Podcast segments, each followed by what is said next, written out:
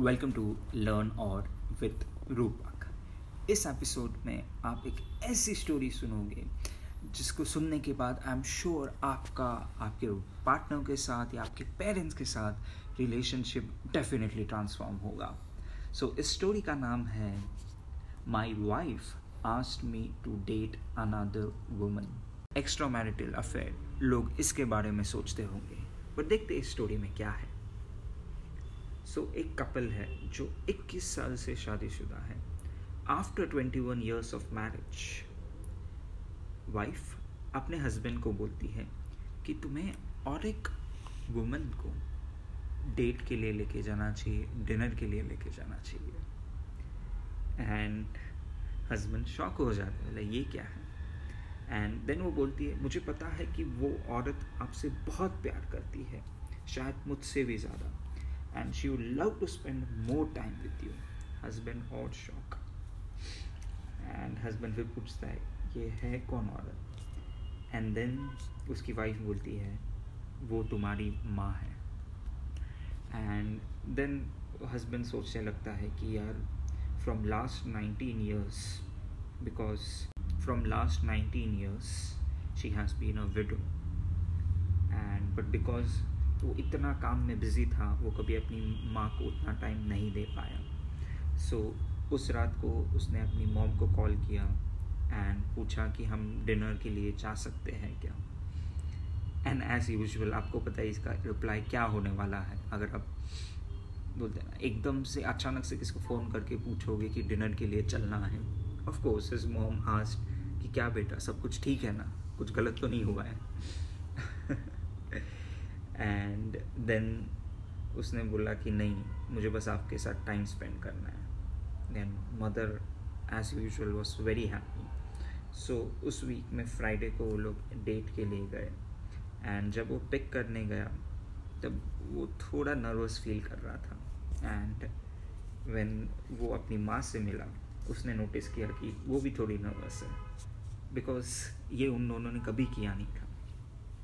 And in fact उसकी माँ जब उसकी कार में बैठती है, तब वो बोलती है, मैंने मेरे सारे फ्रेंड्स को बताया कि मैं मेरे बेटे के साथ डेट के लिए जा रही हूँ एंड सब बहुत इम्प्रेस हो गए. एंड सब उत्सुक है कि हमारा कन्वर्जेशन या हमारा एक्सपीरियंस कैसा होता है। सो एज प्लान वो लोग रेस्टोरेंट में गए एंड इनफैक्ट उसकी माँ ने उसका हाथ वैसे पकड़ा कि वो सच्ची डेट पे है। एंड जैसे वो लोग डिनर के लिए बैठे उस बेटे ने मेन्यू कार्ड से चीज़ें पढ़ना शुरू की so that mom could order what she needs and और एक रीज़न पढ़ने का ये था कि उसकी माँ की आँखें थोड़ी कमज़ोर थी।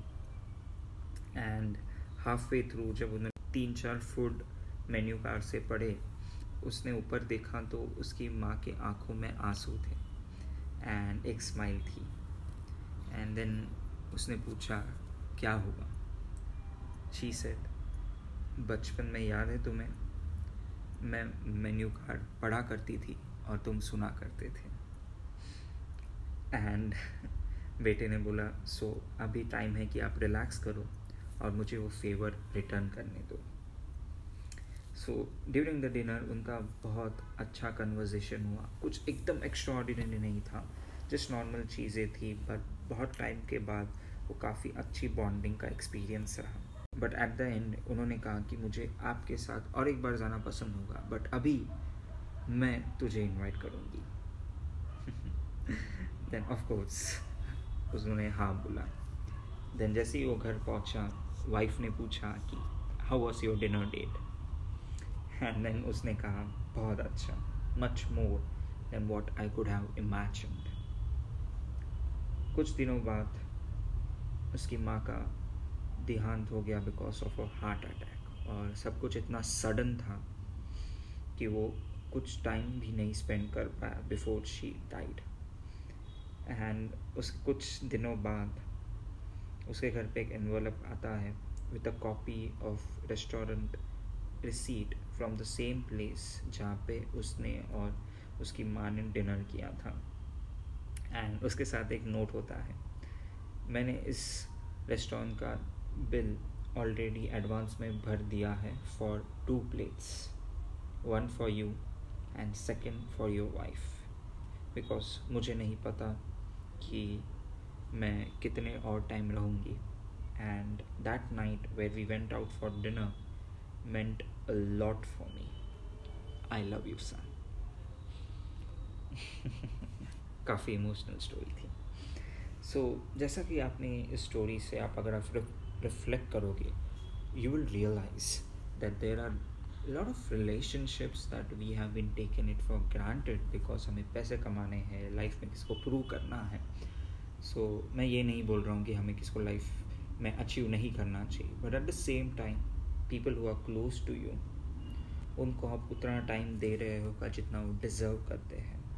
या आप हमेशा बोल रहे हो कि नेक्स्ट टाइम पक्का सम अदर टाइम में पक्का जाऊँगा अरे ठीक है, ये बार नहीं हम नेक्स्ट टाइम चाहते हैं अगर आप ऐसा कर रहे हो then trust me you will lose that person even before that person is dead. So, please don't do that. Give time to your family. That's it from today's podcast please please please अपने love ones के साथ time spend कीजिए and उनके साथ ये story definitely share कीजिए।